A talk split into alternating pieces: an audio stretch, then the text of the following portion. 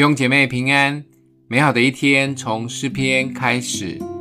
诗篇四十篇六到十一节，祭物和礼物你不喜悦，你已经开通我的耳朵，凡祭和赎罪祭非你所要。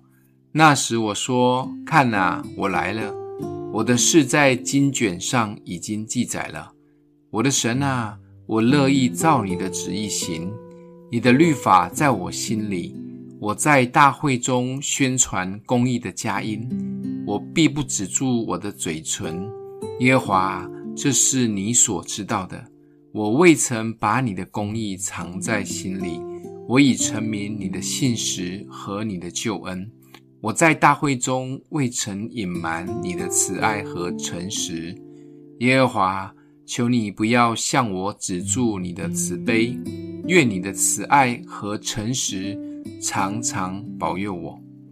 撒母耳记上第十三章里记载了一段很有名的故事：扫罗王带领以色列百姓正面对非利士大军的攻击。打仗前，扫罗要先好好的来向神献上燔祭与平安祭。原本是应该由撒母耳来带领献祭。但是因为撒母耳一直没有出现，扫罗急了，又怕百姓都走光光，就自己勉强带领献祭。后来撒母耳出现了，就很不高兴。神也透过撒母耳对扫罗说：“听命胜于献祭。”扫罗因为犯了这样的错，让他失去了当王的恩膏。神也只是撒母耳立了合他心意的大卫。就像大卫在这里说的两件最重要的事情：第一是打开耳朵给主；第二是喜乐的遵行旨意。这两件事比任何的服饰及成就都要重要。基督徒要常常练习关起世界的耳朵，打开属灵的耳朵，在想要做很多事之前，先听一听神的心意，是否这是神要我们做的。问问耶稣，如果是耶稣，会怎么做？不要像扫罗一样，迫于环境的现实，就立刻自己做或决定。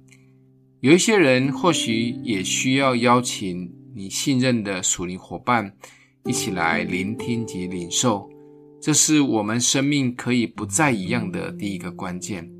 如果确认神的心意了，就带着平安喜乐的心去做。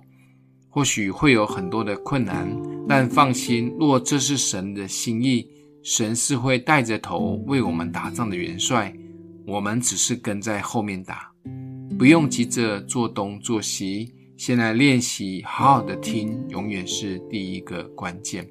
今天默想的经文，祭物和礼物你不喜悦，你已经开通我的耳朵，燔祭和赎罪祭。非你所要，我们一起来祷告。